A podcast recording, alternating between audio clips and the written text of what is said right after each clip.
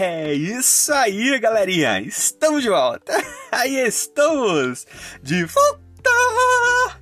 Aqui é o Anderson Tarifa e vocês estão acompanhando a mais um episódio desse podcast Macetes da Vida. E hoje nós estamos trazendo a mais uma meditaçãozinha para os nossos caros jovens com o tema Fidelidade, Tempo, Templo, Talentos, Tesouro e Terra. Modo de usar.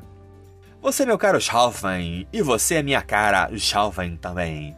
Continue acompanhando os nossos episódios diários e escute agora o que nós estamos trazendo para você. Oh, that's it, galerinha! We are back, we are back. I am Anderson Tarifa, and you are following another episode of this podcast macetes da vida! And today we are bringing another little meditation to you, dear young people, with the theme Fidelity, Time, Temple, Talents, Treasury, and Health. How to use? You, my dear young. You, my dear young face too, keep following our daily episodes and listen now what we are bringing to you.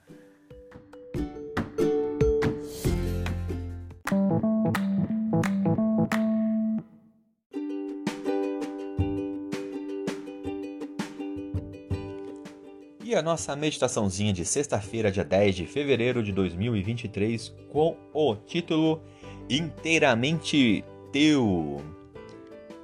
Não pertencemos a Cristo se não somos inteiramente dele. É pela indiferença na vida cristã que as pessoas perdem a força de propósito, se tornam inconstantes em seus desejos. O esforço de servir tanto ao eu quanto a Cristo faz a pessoa, o ouvinte, é, representado pelo solo rochoso, que não resistirá quando lhe sobrevier a provação. Doar ou trabalhar quando é despertada a nossa solidariedade e reter as nossas doações ou nosso serviço quando as emoções não são estimuladas é um caminho prudente e perigoso. Se somos controlados pelo impulso ou mera simpatia humana, então os nossos poucos casos em que nossos esforços em favor dos outros são pagos com a ingratidão, ou em que as nossas doações são mal usadas ou desperdiçadas, bastará congelar as fontes da beneficência. Os cristãos devem agir guiados por princípios fixos, seguindo o exemplo de desprendimento e autossacrifício do Salvador. Quando fizerem um voto, estejam certos de que Deus espera que o cumpram o mais depressa possível. Não prometam uma porção ao Senhor e depois peguem dela para gastar com vocês mesmos, a fim de que suas orações não se tornem uma abominação para Ele. É a negligência desses deveres, claramente revelados, que traz trevas sobre a igreja. E aquilo que, de acordo com as Escrituras, foi separado como pertencendo ao Senhor, constitui a renda do Evangelho e não pertence mais a nós não é nada menos que sacrilégio é, uma pessoa pegar do que é do tesouro do Senhor para servir a si ou a outros em seus empreendimentos seculares. Ninguém que se acha em situação precária tire dinheiro consagrado a fins religiosos para gastá-lo em seu próprio benefício e tente acalmar a consciência dizendo que irá devolvê-lo futuramente. Prefira cortar as despesas segundo as rendas que tem restringir as necessidades e viver de acordo com os seus recursos, a usar o dinheiro do Senhor para fins seculares. Algum de vocês tem falhado em suas promessas.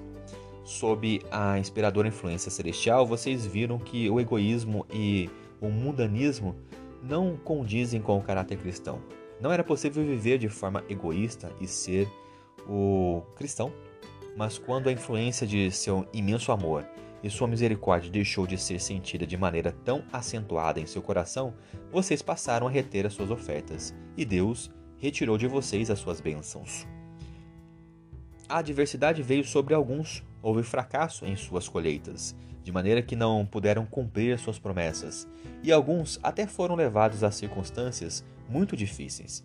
Então, claro, não se podia esperar que pagassem. No entanto, se não tivessem é, murmurado e afastado seu coração dos votos que fizeram, Deus teria agido em favor deles e aberto caminhos pelos quais todos poderiam ter pago o que haviam prometido. Agora pense comigo, você acredita que os requisitos da aliança de Deus apresentados aos patriarcas são menores para aqueles que vivem no tempo do fim? De que maneira a guarda do sábado e a devolução do dízimo são evidências de que confiamos em Deus? E ao mesmo tempo, como essas práticas ajudam a fortalecer a nossa confiança nele? E de que maneira alguém pode se tornar egoísta ao entregar as suas ofertas?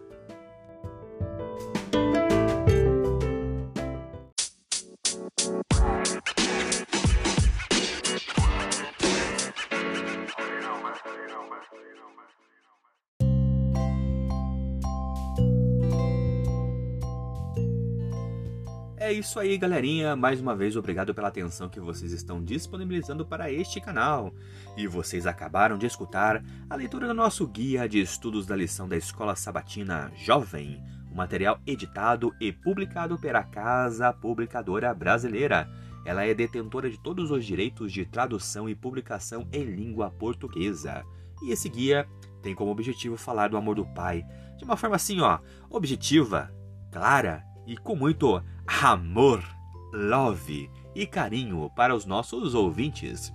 Continue acompanhando nosso trabalho em nossas páginas e em redes sociais, através do Anderson Tarifa e também no seu serviço de streaming digital preferido. Eu sou o Anderson Tarifa e vocês estão aqui nesse podcast Macetes da Vida. Por hoje é só e valeu!